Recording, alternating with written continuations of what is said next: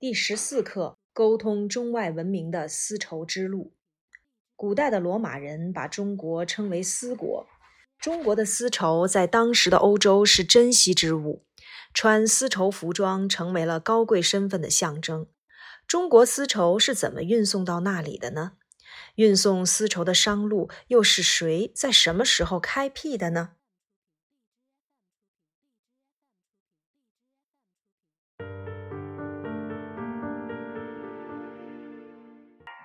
张骞通西域。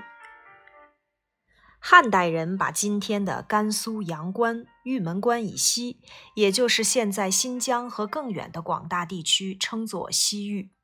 西汉初的西域，小国林立，受到匈奴的控制和奴役。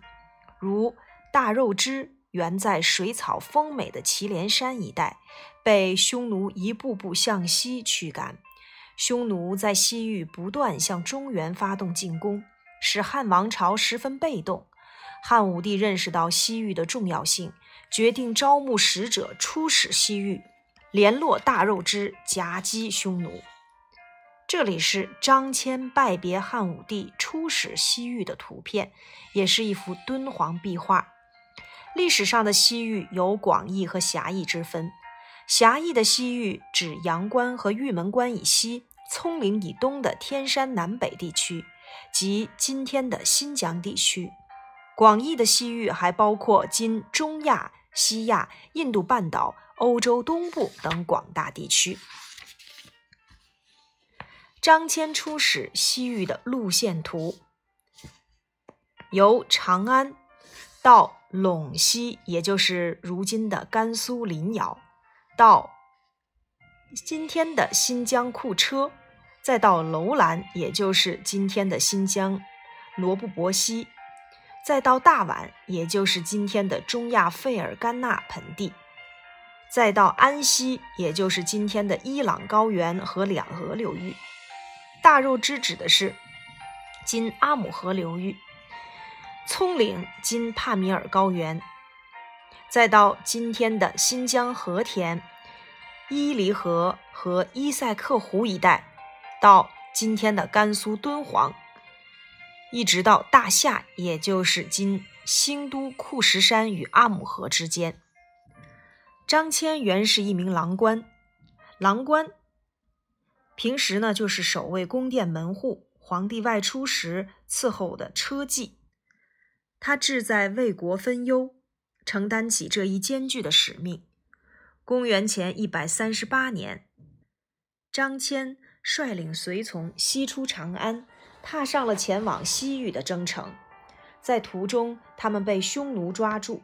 在匈奴的威胁利诱面前，张骞威武不屈，持汉节不失。他始终不忘使命，在被扣留十余年之后，寻机逃脱，继续西行，历尽艰难，到达了大肉支。但大肉之西迁已久，安居乐业，不愿再与匈奴打仗。张骞只好返回。归途中，他又被匈奴抓住，扣留了一年多，才得以逃脱，回到阔别十三年之久的长安。张骞把在西域各国的见闻，以及各国想与汉朝往来的愿望，向汉武帝进行了汇报，使汉朝了解到了西域的具体情况。张骞曾两次被匈奴抓住，被扣留了十余年，但他仍然坚持完成使命。他的这种精神对我们有什么启示呢？公元前一百一十九年，张骞再次率领三百多人的使团，带着万头牛羊以及金币、丝绸等财物，走访了乌孙等西域许多国家。西域各国也认识到了汉朝的富足与强大。纷纷派使节来到长安，促进了汉朝与西域各国之间的相互了解与往来。《汉书·张骞传》载：“然骞凿空，诸后食王者，皆称博望侯，以为至于外国，外国尤是信之。”想一想，为什么说张骞出使西域的举动是凿空呢？自从张骞开辟通往西域的道路后，汉朝和西域的使者开始相互往来，东西方的经济文化交流日趋频繁。商人们载着汉朝的丝绸等货物从长安出发，穿过河西走廊，经西域运往中亚、西亚，再转运到更远的欧洲，又把西域的物产和奇珍异宝运到中原。这条沟通欧亚的陆上交通道路就是著名的丝绸之路。通过这条道路，汉朝的丝绸、漆器等物品，以及开渠、凿井、铸铁等技术传到了西域。西域的核桃、葡萄、石榴、苜蓿、两种马、香料、玻璃、宝石等，以及多种乐器和歌舞等传入中原。丝绸之路是古代东西方往来的大动脉，对于中国同其他国家和地区的贸易与文化交流起到了极大的促进作用。丝绸之路示意图由今天的陕西西安途经甘肃敦煌、新疆的喀什、新疆的若羌、中亚的费尔干纳盆地、古罗马。伊拉克巴格达、帕米尔高原、伊朗高原和两河流域、阿姆河流域，到今伊犁河与伊塞克湖一带。汉武帝还大力开辟海上交通，汉朝时已经形成了多条海上航线，其中从山东沿岸出发的船只穿过黄海，可到达朝鲜、日本。更重要的一条航线是从东南沿海港口出发。经中南半岛南下，绕过马来半岛，穿过马六甲海峡，通往孟加拉湾沿岸，最远抵达印度半岛南端和西兰。中国的丝绸等物品经过这条航线，再转运到欧洲地区，因此这条航线被称为海上丝绸之路。张骞通西域后，西汉王朝加强了对西域的经营。公元前六十年，西汉朝廷设置了西域都护，作为管理西域的最高长官，管辖西域三十六国。都护府设在了乌垒城。西域都护颁行汉朝的号令，调遣军队，征发粮草，对西域地区进行有效的管辖。西域都护的设置，标志着西域正式归属中央政权。